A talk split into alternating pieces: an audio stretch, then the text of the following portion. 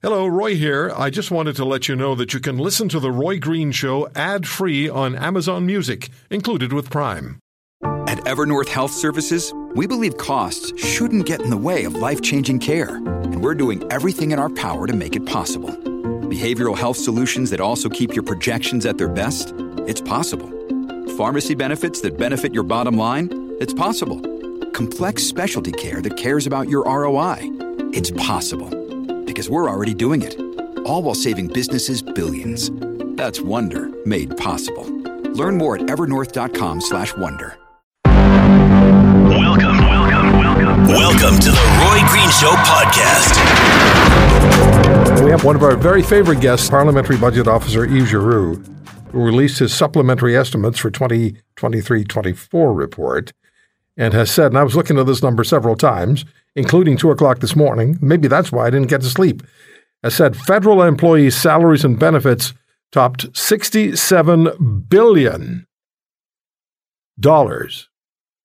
67 billion. Also, the parliamentary budget officer stated, as Global News reported, the federal government's carbon price could generate more than $5 billion from the federal sales tax over the next seven years, but none of that is directly earmarked for climate. We have a lot to talk about with Monsieur Giroux. Good to have you with us, Monsieur Giroux. How are you?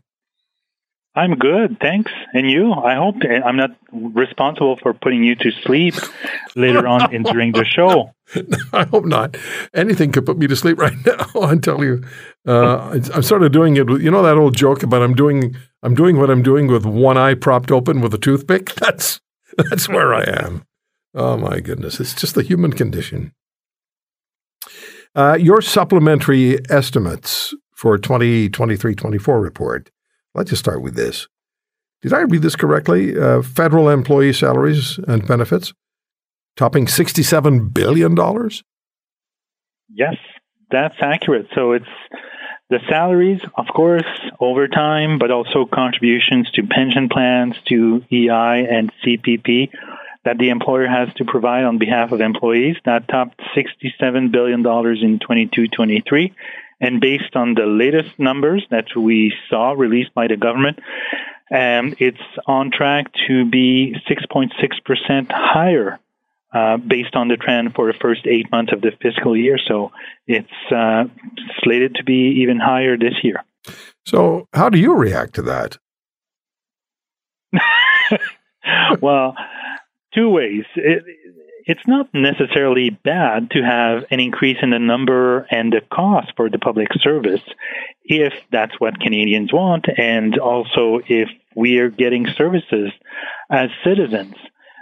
But uh, that discourages me a bit when we see that the size of the public service and its cost is increasing, but the services we are getting don't seem to be increasing noticeably. And I say that as a person who doesn't rely on services, on government services a lot, but I'm thinking about Aboriginal communities who need services, those who are on EI and need their their, their applications processed quickly, or those who need uh, immigration papers and are desperately waiting for these, and it takes the time that it takes, and that doesn't seem to bother that many people. Yeah, it's almost impossible to get a quick response from government, and you're dealing with the federal government. So when I try to call a federal agency, first of all, I have to find the phone number, which isn't always easy. And then you find the phone number and you call, and uh, like as not, you're going to get voicemail. And uh, and then when you actually do talk to a person, and maybe I'm too cynical here, but often I've uh, I've I've received the answer, "Well, I can't help you." Pardon? so you can't help me. And this is part of the 60, uh, 67 billion. How many people are we talking about? How many employees? Uh, we're talking about 430,000 people, if I'm not mistaken. So it's uh, quite a sizable public service, and it's it's increasing, as I said. So we're looking at at the end of last fiscal year, one uh, 432,000 people. So, and that's probably increasing. We don't have the final number, or the most recent number is what was at the end of March 2023, and it was almost 432,000. Okay. Uh, on to something else. I didn't read anything in your report about this, but it's the number one news story for many people. Do you have any preliminary numbers on on ArriveCan? Uh, my colleague, the very capable Karen Hogan, uh, Auditor General, looked at ArriveCan, and uh, I didn't look at that because she was on it, and it's uh, something that she paid a lot of attention to, and she released a report on it. So I let her deal with that, and there was a committee of the House led by Mr. Kelly McCauley, who also looked at that. So there was enough people looking at that issue. I focused on on other things. Yeah. Well, we've talked a lot about that uh, situation, including yesterday, and it has uh, it's got layers, so many layers to it, and even your your colleague, the Auditor General, wasn't able to follow all the, the, the leads. So much more on that to come. Now, let me ask you about this. If the federal government's uh, carbon price could generate more than $5 billion from the federal sales tax over the next seven years, if I have this correctly, but none of that is earmarked for climate initiatives. Can you talk to us about that, please? Uh, sure. So it's the GST that will be collected, or yeah, collected in addition to the carbon tax as a result of having a carbon tax. So, as people may or may not know, when there's uh, something added to the price, such as the carbon tax, the GST is the final thing that gets added. So, if you increase the carbon tax or you put a carbon tax on anything, fuels, for example, then the GST um, that that's collected gets higher, and it's five percent, obviously. So we estimate that in the current fiscal year there'll be about close to five hundred million dollars in GST collected just due to the presence of a carbon tax. And as the carbon tax increases over time, that should reach a billion dollars by 2030, 2031, when the price of a ton of carbon will reach $170. So that's additional revenues that the government will be collected, and that's what uh, we estimate the, the amounts to be. That's a considerable amount of money. You told us previously as well, and I just want to ask you whether this is still, as you see it, as the carbon tax does reach that $170 per ton in 2030, Lower income Canadians will still receive rebates, but for the middle class and the higher earners, it's a different reality. They'll actually be paying out more money. Is that still uh, is that still your your assessment of the situation? Yes, that's still the assessment. The framework around the carbon tax has not changed. The economic situation has not dramatically changed. And the composition of household is still the same as it was when we released our report in 2023. So it's still our view that the, the carbon tax will have redistributive impacts that won't be the same um, based on the composition and the level of income of individuals. Okay. Our guest, Yves Giroux, the Parliamentary Budget Officer who just talked to us about the federal government's carbon price, uh, could generate more than $5 billion from the GST over the next seven years. But none of that 5 billion is earmarked for climate initiatives. I know what it's for. I know what it's for. Um, Steven Guilbeault is going to put the money toward building roads. Okay, it's a bad joke. I've been on a long time already. Um, Mr. Giroux, Looking at the highlights of your supplementary estimates report for 23 24 concerning funds the government is, I'm correct about this, right? This government, uh, it's funds they're requesting for additional uh, or additional funds they're requesting for for the for this calendar year or the, for the next fiscal year. Is that right? Yeah, for the current fiscal year. So current it's the supplementary year. estimates the supplementary estimates C, so the last opportunity for the government to request funding between now and the end of March. So that's their last chance, and that's what they're doing with SUP C, as we call them. Okay. Um, uh, there have been some there's some big numbers here and some major initiatives like uh, defense spending, uh, money's required to uh, to engage First Nations. Can you give us some of the more significant issues and expenditures they're requesting? Sure. So they're looking, the government is looking at spending an additional $13 billion in these sub C. And there's about 2.4 for personnel spending, which we've briefly talked about a few minutes ago. So it's compensation for public servants. Uh, there's 2.2 billion to the Department of National Defense, including for aircraft projects such as the replacement for the Aurora patrol aircraft. And there's $2 billion for Service Canada, most of which is related to First Nations child and family services. And there's also some, a few hundred million dollars for uh, writing off Canada Student Financial Assistance Program, so student loans. Okay, now we, have talked about the uh, National Pharmacare program with you in the past, and it's been conjecture because nobody has shaken hands on it. But now we have Mr. Trudeau and Mr. Singh shaking hands on the creation of a national pharmacare program. Can you remind us, please, what your numbers show this will cost Canadians? So we costed something that was talked about a couple of months ago, and it's been talked about for a few years, in fact, and that's a universal pharmacare program that would replace public uh, insurance plans that some of us have through our employer public plans that cover the elderly, for example, or low income individuals, as well as direct federal expenditures for First Nations, for veterans. So a universal plan where we wouldn't, as individuals, we wouldn't pay anything. So no co-payment and no, uh, no um, franchise every year.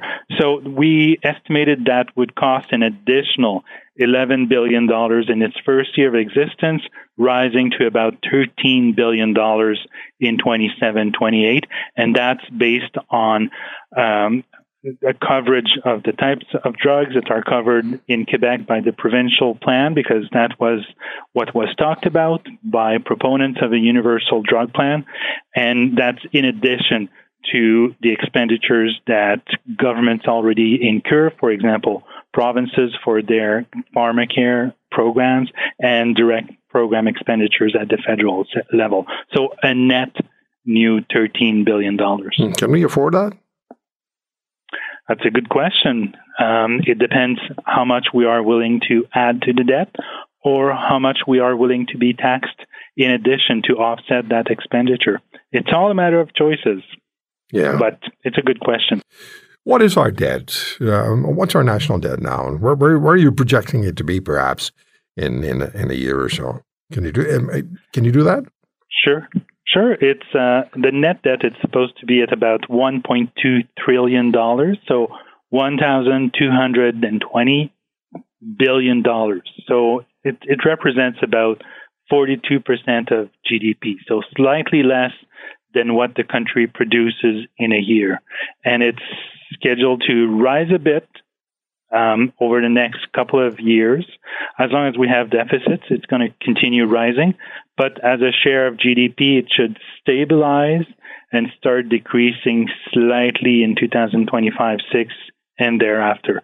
That's before the budget is stable and before we know what the government plans on doing with a national pharmacare program or other expenditures that are in the pipeline, such as a disability benefit or potential increases to the national defense, uh, national defense, our Canadian armed forces to reach the 2% target uh, that NATO has asked members to commit to.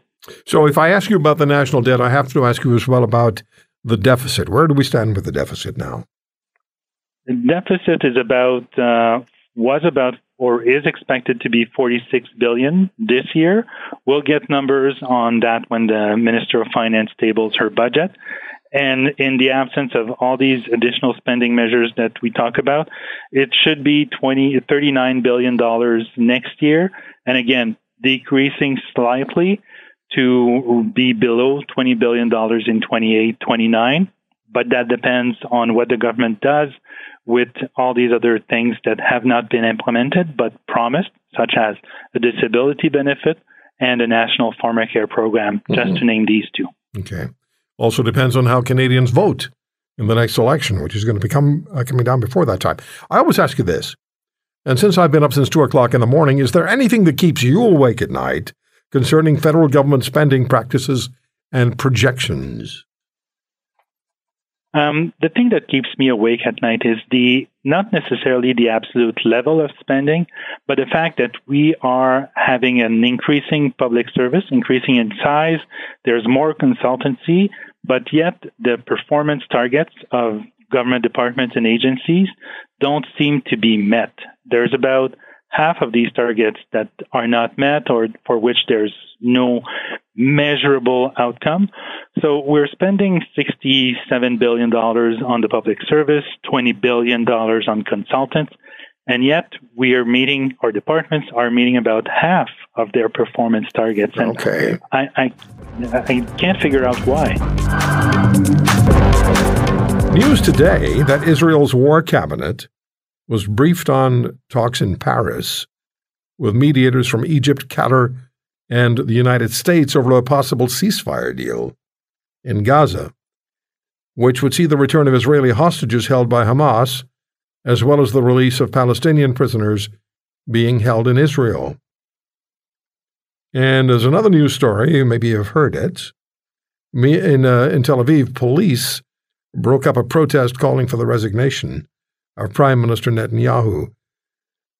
Ambassador Vivian Bercovici joins us. She's the former Canadian ambassador to Israel, and she joins us from Tel Aviv. Ambassador, how are you? I'm very well, thanks. How are you, Roy? I'm I'm doing just fine. We we will get you on the Zoom link uh, at, at, the break. Thank you for calling in. There's always something that seems to misfire, and then uh, it must be me. Uh, what are your thoughts on the Paris talks? Seeking agreement on a ceasefire. What are your thoughts on that, first of all? Oh, it's such a tough issue. Um, everyone here just desperately wants and needs those hostages released. Um, it's been an agonizing almost five months. And so the fact that there is something real going on that offers, you know, a glimmer of hope is beyond welcome. Um, you know, it's it's a it's a mixed bag though because the terms, of course, are always you know um, stacked against Israel. I mean, you know, for every civilian that uh, Israel will release, we're talking about three or four convicted terrorists. I mean, these aren't nice people. This isn't. These aren't people who are, you know, throwing stones or, you know, um, convicted of minor um, minor sort of, uh, you know, security related offenses. These are suicide bombers and really serious terrorists like Yahya Sinwar, who was released in a previous deal. So, you know, there's the ratio of three or four to one, um, you know, terrorists to civilians.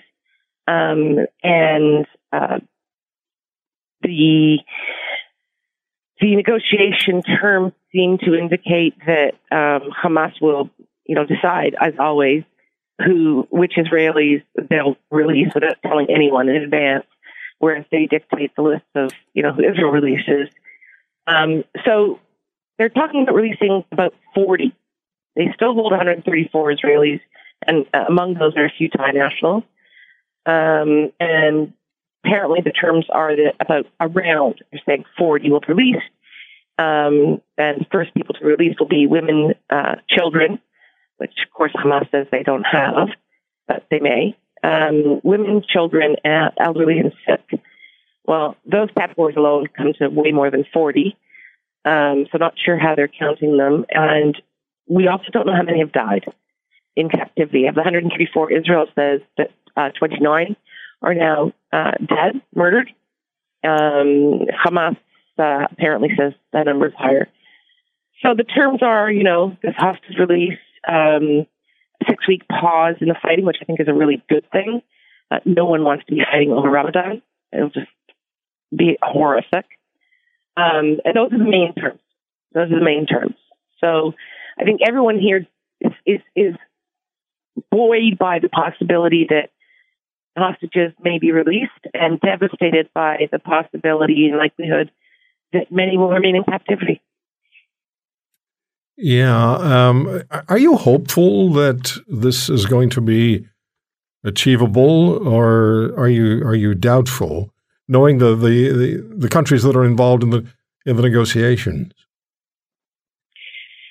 look, I I I know no more than anyone else. Um, am I hopeful that there will be? Yes, I am, because I think that um, Hamas desperately needs a reprieve um, from the fighting. Uh, it, we we know that there's uh, that Sinwar has been cut off from uh, the Qatar-based leadership for probably a few weeks now.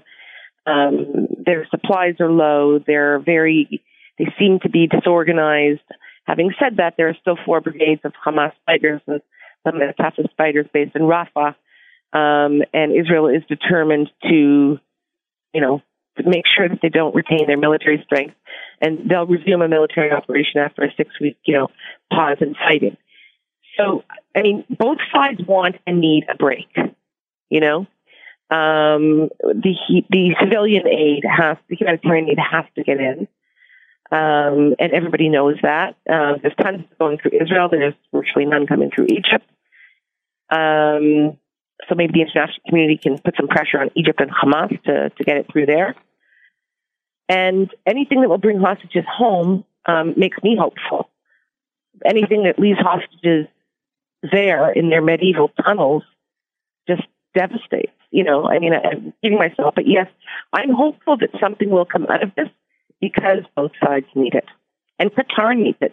Let's not forget, like, Qatar is allied with Hamas and Iran, okay? And this whole um, episode, you know, the last five months has really allowed Qatar to kind of step up and and burnish its international image as the kind of, you know, the mediator, the go between, the trusted emissary. And um, the fact is, they're trusted by Hamas. Now, we need them. Uh, you know, I mean, the Qataris have a tremendous amount to gain, and at the end of the day, they control Hamas. The Hamas leadership resides in Qatar. Um, you know, the Hamas receives lots and lots of money, more than the cash envelopes you referred to when you were discussing Guilbeault. Um, you know, literally suitcases full of, you know, hundreds of millions of dollars constantly. So, you know, it's in everyone's interest to have a pause here. Qatar looks good. Hamas needs it. Israel desperately wants it. Mm-hmm. We had another news story today about um, a protest, significant protest, right. we're told, against uh, Prime Minister Netanyahu and Israelis oh. uh, wanting him out of office and seeing him as a uh, an issue, a problem in getting the hostages back. Is that what's is that what's happening? So the protest last night that, that turned violent, um, there were a few thousand uh, protesters outside of the IDF headquarters in Tel Aviv, and I, I, based on my understanding of what went on, and I actually almost went, uh, didn't at the last minute my understanding is it was a real mixed bag of everybody. You know, there's like the hardcore Bibi's got to go.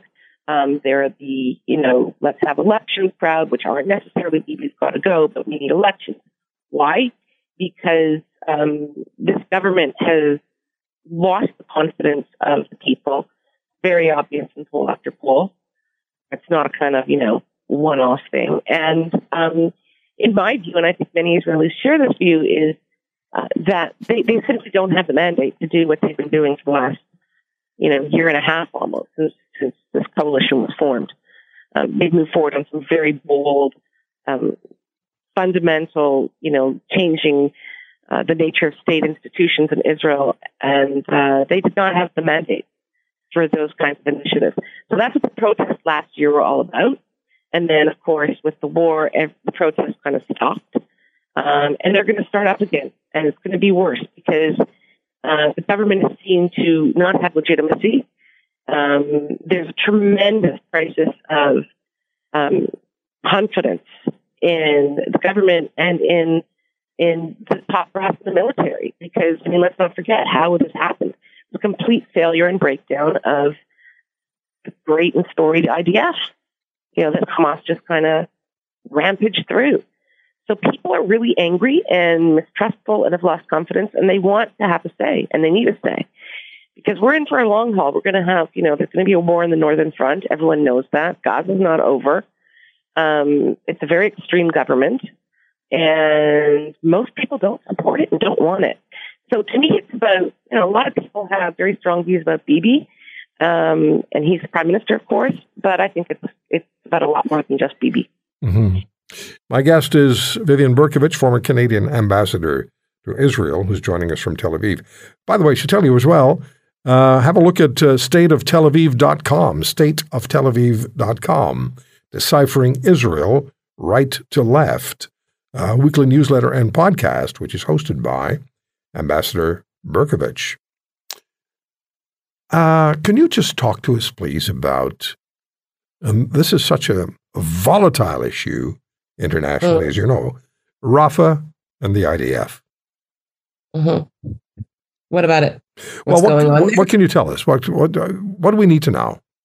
So Rafah is uh, a city in normal times, as in not war times. I think it's about 250, 300,000 people.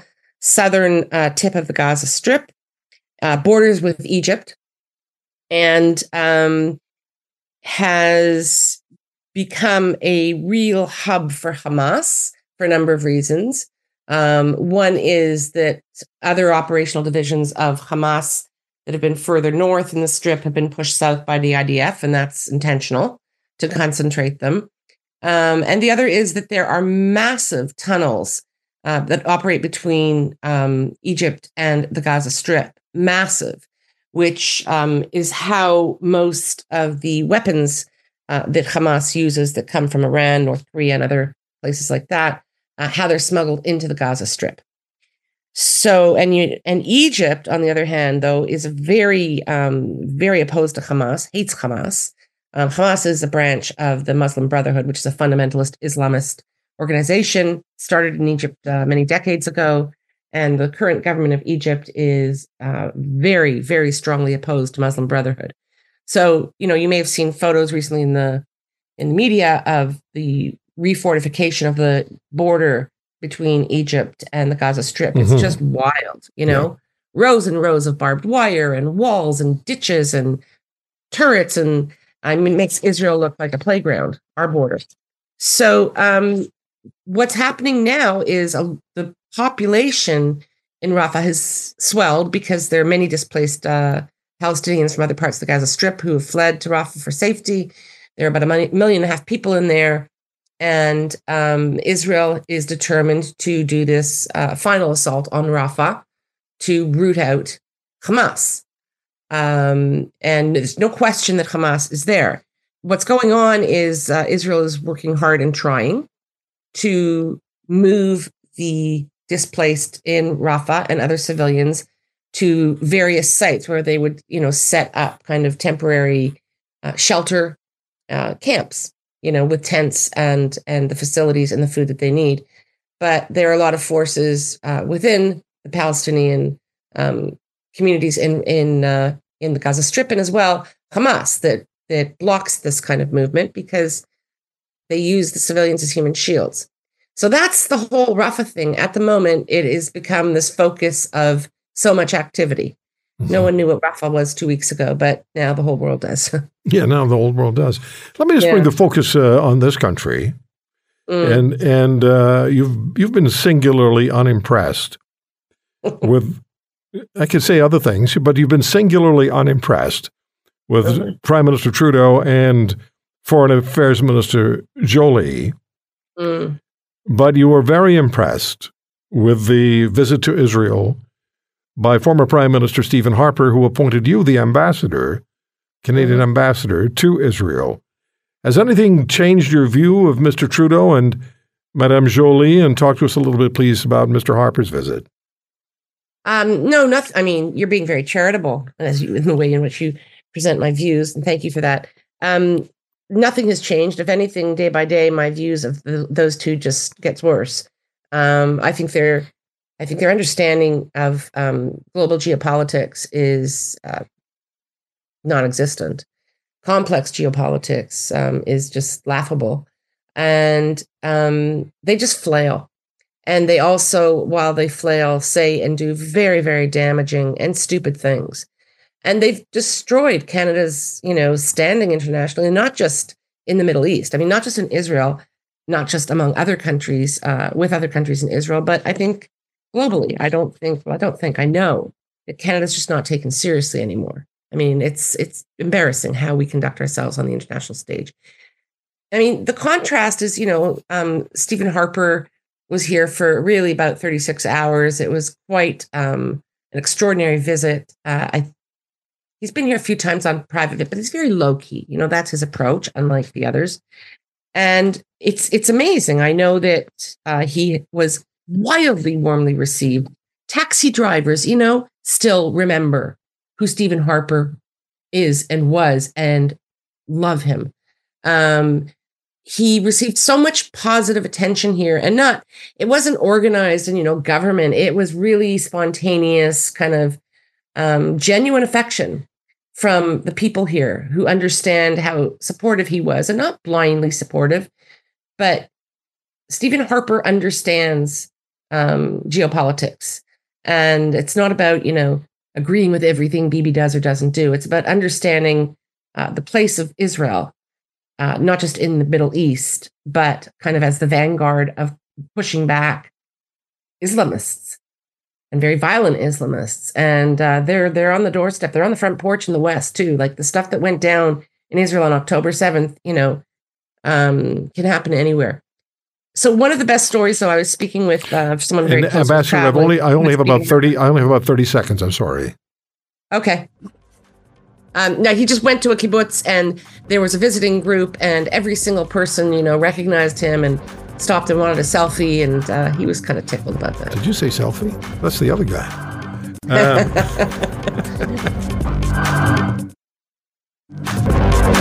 Your fight is our fight.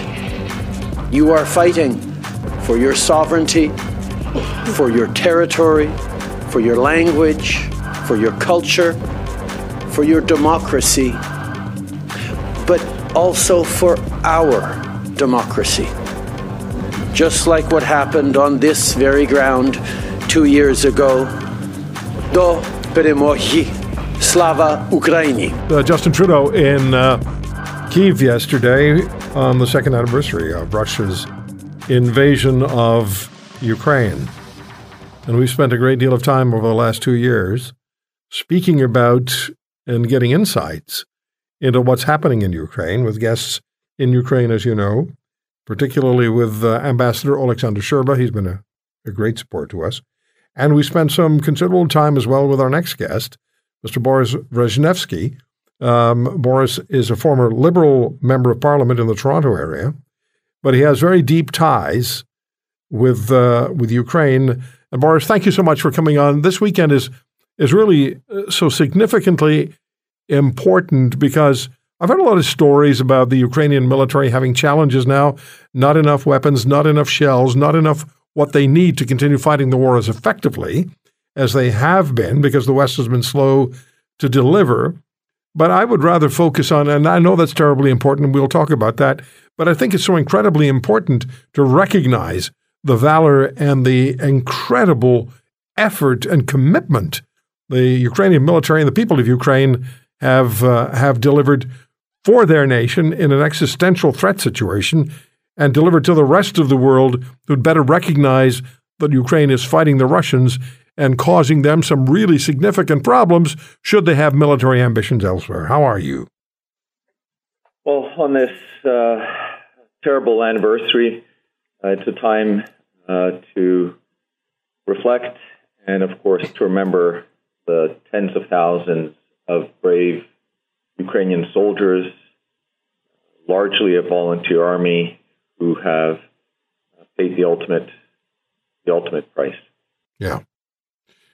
Uh, Mr. Zelensky saying 31,000 Ukrainian military have lost yes. their lives, but they've taken a tremendous toll out of the Russians as well.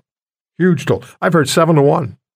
Uh, well, most reputable uh, uh, foundations and organizations that are monitoring and doing counts uh, believe that over 300,000 Russian soldiers have been lost. And what we're seeing for the first time since World War II is a return to what is called industrial warfare in Europe. Um, and on the Russian side, these uh, horrible meat grinder uh, attacks. Um, but it's also a time uh, during this anniversary to take a look at what what has occurred. And uh, you referenced the bravery of the Ukrainian armed forces. If we go back two years ago, uh, according to Putin, and in fact, most pundits and pol- political leaders in the West, we're talking of a three-day war, uh, a three-day war. Russian military, the second most powerful military in the world, uh, was to do a blitzkrieg to Kiev, uh, followed by a military, Russian military-backed coup, the assassination of Zelensky and his family. But instead, what you saw was a rout of the Russian army by an underarmed volunteer Ukrainian army. And in that first year of the war, uh, not only were Russians pull, pushed out of Ukraine from around Kiev and Ukraine's north, by the fall in the east, in the Kharkiv region, they were routed. They were routed again in the fall in the south, in uh, the Kherson region. Uh, but in 2023, as, as I've just said, we've seen this return to industrial warfare. And uh, this is where we need to assess our role. Uh, we just heard the Prime Minister talking about how Ukraine's fight is our fight, how, and all of us acknowledge that Ukraine's brave soldiers are the shield for our Western democracies. It's not NATO and the NATO countries. It's in fact Ukraine soldiers that are uh, uh, are that shield. And it was this year that it, it became so painfully clear that uh, the Western lack of speed and the dithering timidity that we've seen in Western leadership to provide Ukraine with the arms that they need. You know, do we provide leopards or don't we provide leopards? Do we provide ATACMS or don't we provide? Do we provide Abrams tanks? And then supposed disappointment that Ukraine was only able in the counteroffensive to move about 30 kilometers forward. And then when they do provide arms, there are strings attached. Russia launches attacks from across the border in Russia, but you can't hit them back using Western weapons. And this is the frustrating part is we don't see the sort of resolve that uh, is necessary. Ukraine has said that in this year, they will need 2.5 million artillery shells. The EU promised 1 million, delivered 250,000. We see Trump and his MAGA coterie in the House of Representatives preventing, blocking U.S. military aid from getting to Ukraine. We're seeing tactical retreats by the Ukrainian forces uh, when facing these artillery barrages of uh, 10 artillery uh, pieces to one against, against the Ukrainians. And uh, Russia is gearing up in this coming year to completely transform its economy into a military economy. Their artillery factories, their tank factories are going 724, three shifts a day. Meanwhile, here in Canada, we can't even hit our 2% commitment to NATO defense. Well, well Boris, uh, we, we heard the, uh, uh, the Minister of National Defense talk about uh, no missile defense system having been delivered to Ukraine, as was promised some time ago. I don't think, I could be wrong, but I don't think we even have any missile defense systems ourselves for this country. So what are we, we going to what are we going to do? We, we, we can't just talk the fight. We have to deliver. It's fine for Mr. Trudeau and the other Western leaders to go and stand beside President Zelensky as they did yesterday but that's what they do best. And I'm not saying they didn't make efforts. I'm not saying Western nations didn't do a great deal at the beginning or for the first year. But there's been domestic interests that have superseded what they really should understand is a global situation and a global challenge. We have the, the, the, the commander of the Norwegian military saying we had better be ready for war with Russia in within three years. That's echoed by others, including the leader, the head of the Swedish military, the uh, the head of the British military, is saying we need a, a home guard, as it were, hundred thousand soldiers ready to go, because they are expecting to experience what Ukraine is experiencing, and we're we're just not delivering to the Ukrainian military what they need, and they have proven they can fight the Russians, even though tremendously outnumbered. They've proven that they can take the Russians out of the game. This is an exceptional um, military. Uh, the, the, Ukrainian military is exceptional. They've done what nobody expected. You're right. Uh, I, well, two years ago today, everyone expected, okay, we're 24 hours in, it'll be over by uh, 48 hours from now. And then we saw that huge tank column outside of Kiev, and, and, people wondered, what are they doing? Did they run out of gas? And that was one of the rumors. They ran out of gas. They, but they were being beaten. They were being hammered into submission. And that happened over and over and over. Was it Churchill said, give us the tools and we will do the job? Well, it, it, it's, it's actually uh, quite correct to invoke Churchill because this, this is a repeat of history, the late 1930s uh, we're seeing around the world uh, democracy in retreat and the rise of authoritarianism. And in many ways, the global south, led by the BRICS group, they're standing on the sidelines and they're watching. They're, they're watching, is the West a paper tiger? And, and, and the context to this is look, the Russian economy is 12 times smaller than the EU's economy, 20 times smaller than NATO's economy. And when we talk about the 2%, let's not let's put that into context. That was when uh, we set that target years ago mm-hmm. when we were politicians were still talking about the peace dividend. Yeah. During the Cold War, we were spending 3 to 5%. We're speaking with Boris Wrzesnewskyj, a former Liberal member of Parliament with deep ties to Ukraine on the 5th of February of this year. Stewart Bell and Jeff Semple of globalnews.ca. Exclusive report Ukrainian general wants Canada's 83,000 decommissioned rockets. And they were supposed to be delivered to, uh, to Ukraine because they can use them in their battle against uh, Adolf Putin. I don't know what's happened with that. I, I Boris, do you know? No, but it's a recurring theme with uh, Canada and Canadian aid. Uh, decommissioned uh, equipment, uh, missiles. We we heard it when it when the debate was about the Leopard tanks. Uh, don't have any. Maybe we have one. Well, we have three, and then they found another three.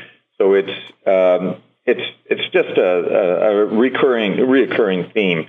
Uh, but uh, we need to be and show uh, a resoluteness that's been uh, that's been lacking, and uh, Canada still has an opportunity to lead. And of course, appreciated that the Prime Minister on this terrible anniversary went to Ukraine, stood in solidarity with President Zelensky and other world leaders.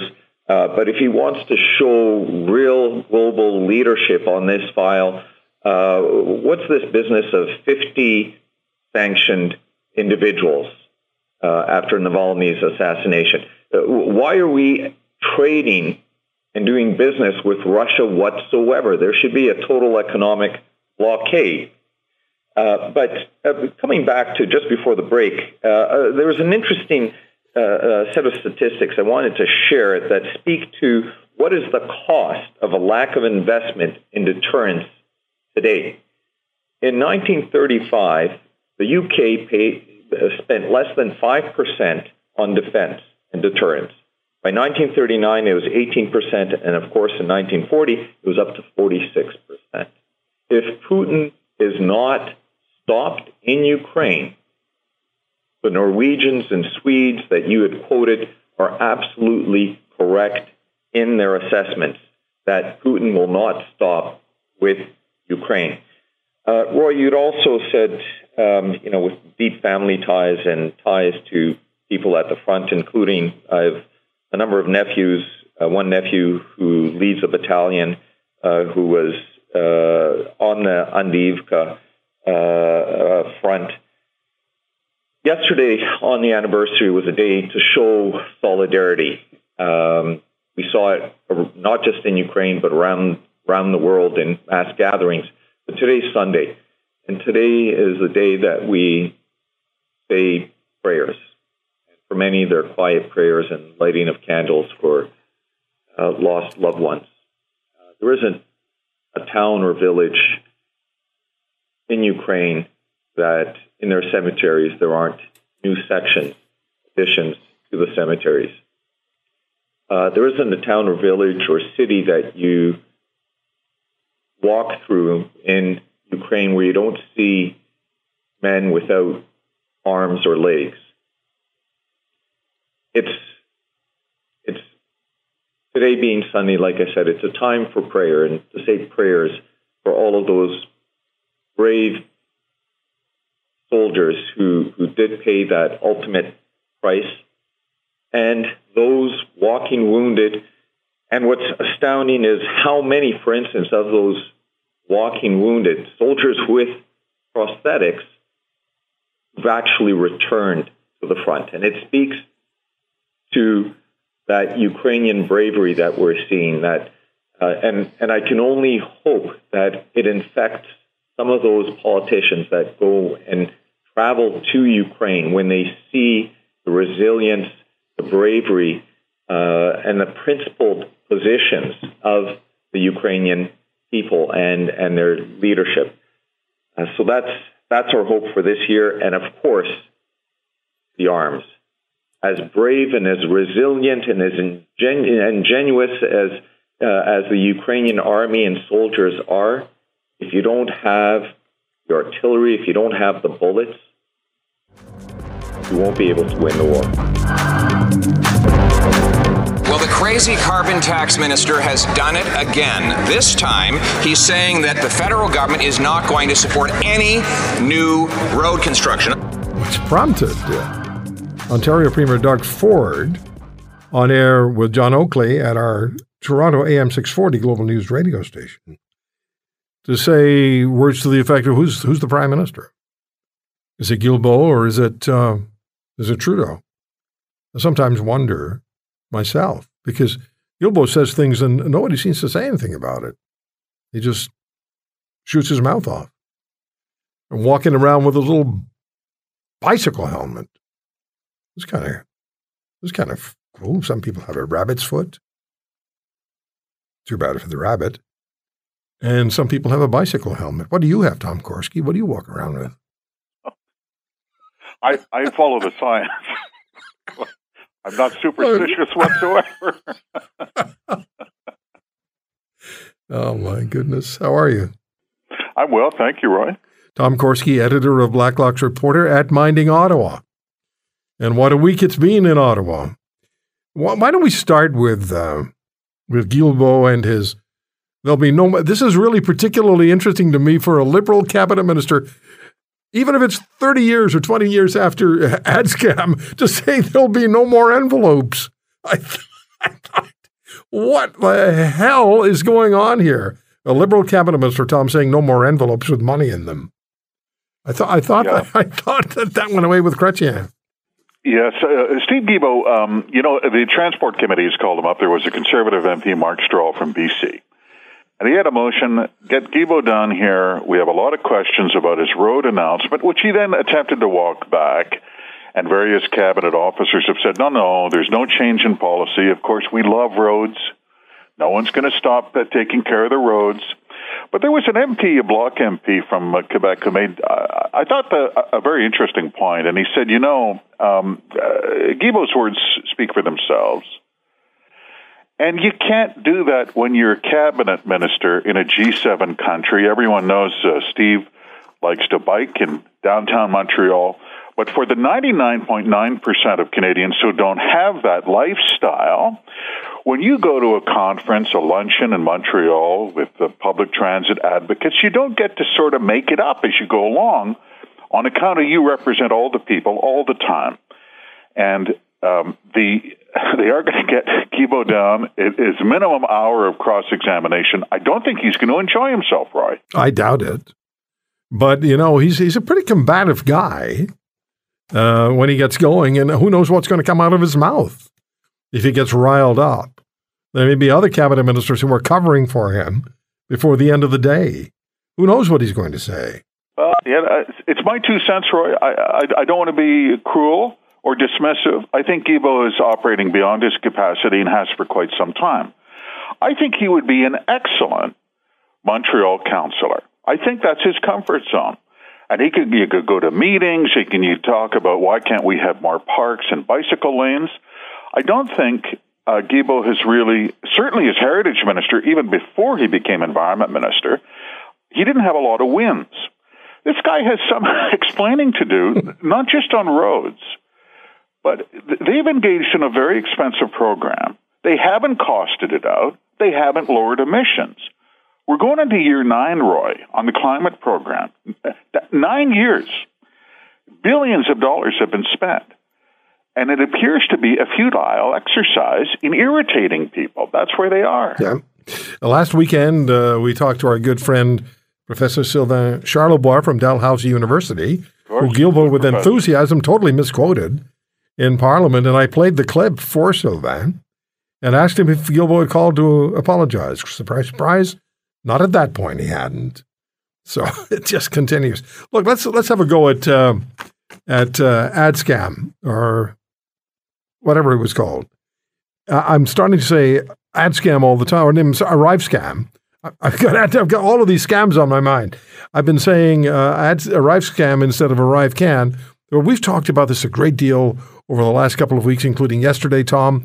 But here we are and uh, you on uh, Blacklock's Reporter, you quoted two former managers uh, of the ArriveCan program, and all the fingers point at all 32 compass points, don't they? It's a bad one, Roy, and it's headed in, in the wrong direction for cabinet. It, it, bizarrely, forgive my uh, two cents, there have been uh, members of government caucus who have tried to get in the way of multiple investigations going on now we have to say there is no evidence there was any cabinet direction in steering millions in sweetheart contracts to favored insider contractors who really did become millionaires off this deal. The two managers you mentioned who were responsible for overseeing the program at the Canada Border Services Agency found it was such an amazing success. They have both been suspended without pay and they are in court against their former employers, federal court. So, n- not a success a lot of money was been, has been spent. There's been no real explanation except obvious inference that there were shenanigans. It's impossible, even in government Canada, in Ottawa, to throw away $60 million without any paperwork. The implication was that certain, this is not frontline customs officers, this is upper management. Someone rifled the filing cabinet to get rid of the documents. Well, there's only one reason you do that when the investigators are knocking on the door. This is a bad one, Roy, and uh, there is, I can tell you, absolute determination by all opposition parties to get to the bottom of it. I think they will. And why any government caucus member would want to be clever or ironic or try to filibuster investigations is beyond me. Because this thing is just a dumpster fire. It's a disaster. It is. Complete disaster. So back to Guilbeault, if we can, at least thematically he's been selling the uh, the climate issue or trying to to Canadians and infuriating premiers along the way. But you have a majority of Canadians confused and anxious, you write on Blacklock's reporter about climate change, while 20% are uninterested. Those are not good numbers. They're not. And you know what's interesting is this is what the climate program has become for them. Privy Council office, that's the very top of the federal bureaucracy. We had to get this through access to information. It was like pulling teeth, so help me. They commission what they call behavioral science. You say, what, they're doing what? Like you would think they're, they're just running the passport office would run them at, at 60 miles an hour. No, they're commissioning behavioral science research into climate change. And they want to know what people think about climate change, not based on your age or where you live, your gender, your ethnicity, but based on your outlook. And I'm not, so help me, this is on the level. I'm quoting them. We identify five segments of Canadians representing five unique ways that Canadians respond to climate change. What did they find? I'm confused, less anxious, worried about climate change, say 37%. I'm highly anxious, willing to make change. I'm the most committed, say 25%. I'm ambivalent, say 18%. I'm completely indifferent, say 13%. 7% say, to hell with you, I'm unconcerned with climate change. I will go to the wall to resist any climate change programs. Why does this profit the government of Canada that can't lower emissions? Right? How does this help them in their multi-billion dollar scheme to remake an entire industrial economy? Yeah, I don't know. Don't spend. But they attach value to this gibberish. They're no wonder Steve Guilbeault fantasizes about getting rid of roads. This is this is where their head is. Yeah, don't spend money to prove yourself wrong. It's not. It's not. It's not good policy. It's not sound thinking. It doesn't generally work out very well. If I've got a hundred bucks, I'm not going to spend it to uh, to to help you, Tom Korski, prove that I'm wrong. I'm going to spend it in some ways to prove that I'm right when I'm not. So, well, we know we're talking about money. So, federal payroll costs at a record $67 billion. And my mind said, well, I can't tell you what my mind said. It was not polite. And then I thought, was that $67 million? And uh, tell us what you found out. A lot of money. That's the budget officer going through a budget document called uh, supplementary estimates. And, and those are just routine documents where cabinet wants to top up various funds. And budget officer Giroux did the arithmetic, and he came up with a figure of $67.4 billion in payroll for the government of Canada. That's uh, salary and benefits. Well, how many public employees are there who work for the government of Canada? And he's counted 428,000. When the current government took power, there was 340,000. That's an increase of about 70,000. The expenses are going up about 9% a year. Well, this is a lot of numbers. What does it mean? Uh, uh, last year, Budget Officer Giroux testified in Senate National Finance Committee, and forgive me, Roy, it was rather blood curdling testimony. He said, This is a system that's broken. I'm quoting him, quote unquote. This is a system that's broken. What did he mean? He said they're spending money left and right, but where do you see the results? He commented famously on the passport office. Why do I give a damn how much they're spending on the payroll office, how much they've increased the payroll if I can't get a passport? Where is the results that people need the programs and the services they pay for? He described it as a system that's broken and that can only end badly. Uh, Roy, uh, you're a young man. You won't recall in 1995, Finance Minister Paul Martin uh, encountered similar budget deficits, recurring deficits, and he fired 45,000 federal employees. Of all people, the Public Service Alliance, the largest public service union, is keenly aware of these costs. You just don't hear it from cabinet. They won't balance a budget. They won't stop spending. And they're going to do it all over again next month when they have another budget. Mr. Martin sat right across from me at this very table having that discussion, Tom. And then we had another one about the GST, but that's a story for another day. But he did. He, he and he was very direct. But when we spoke earlier today with uh, Mr. Giroux, he's a, he's a great friend of this program's, and I asked him about this, and he went through it in a matter of fact kind of way. And at the end, I said to him, Is there anything that causes you to lose sleep at night? And he got around to saying, One of the things that he's concerned about is the amount of money that we pay for the lack of service that we receive. Not exactly his words, but close enough. And that is what I think all of us find when we get into, uh, into dealing with the federal government, or try to. And here we are spending $67 billion on pay and, uh, and benefits like pensions. We made a wrong decision somewhere along the line, Tom. And you know the irony, Roy? Yeah. They've increased spending on consultants at the same time. Oh, they will spend another not? 14 to 16 billion dollars a year on consultants like the geniuses who came up with ArriveCan at uh, at 60 million dollars. A program that, that, uh, by the government's own estimate, cost at least no more than one tenth of that figure. Someone's doing okay. Someone's and doing someone's okay. Have to pay. You know, I actually went on their on their uh, was it GC Strategies? I went on their That's website, right. and it's quite an impressive website. It's, it's a beautiful. It really is quite impressive. It's like, wow, these guys know what they're doing. Oh yes, and how? And how? And you know, they really did know what they were doing, and they knew who they were doing it to. Korski and Green and the rest of us. Anyway, what about Mr. Fraser? What's up with Sean Fraser? Sean Fraser is uh, running for something. What, you say, wait a minute, he's already MP for Central Nova, Nova Scotia, and Minister of Housing. Well, there is no leadership contest declared. The Prime Minister said he's here for, for the long haul, year nine. But Sean Fraser, of all places, decided to have a fundraiser for the Central Nova Liberal Association at the Petroleum Club in Calgary. And who attended? Well, there was a former mayor of Calgary, Al Duerr, former Liberal MP from Calgary, Kent Hehr, was uh, Minister of Veterans Affairs for one term.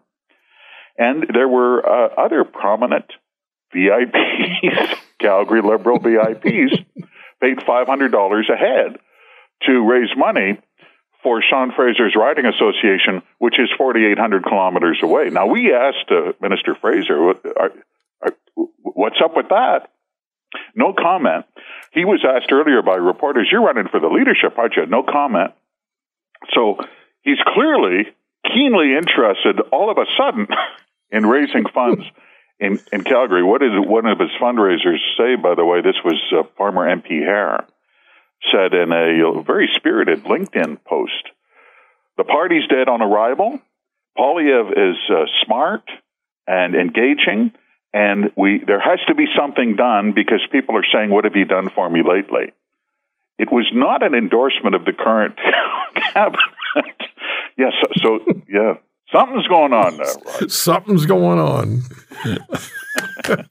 That's a country song just waiting to be written. Something's going on. Maybe it has been written already and recorded. Who knows?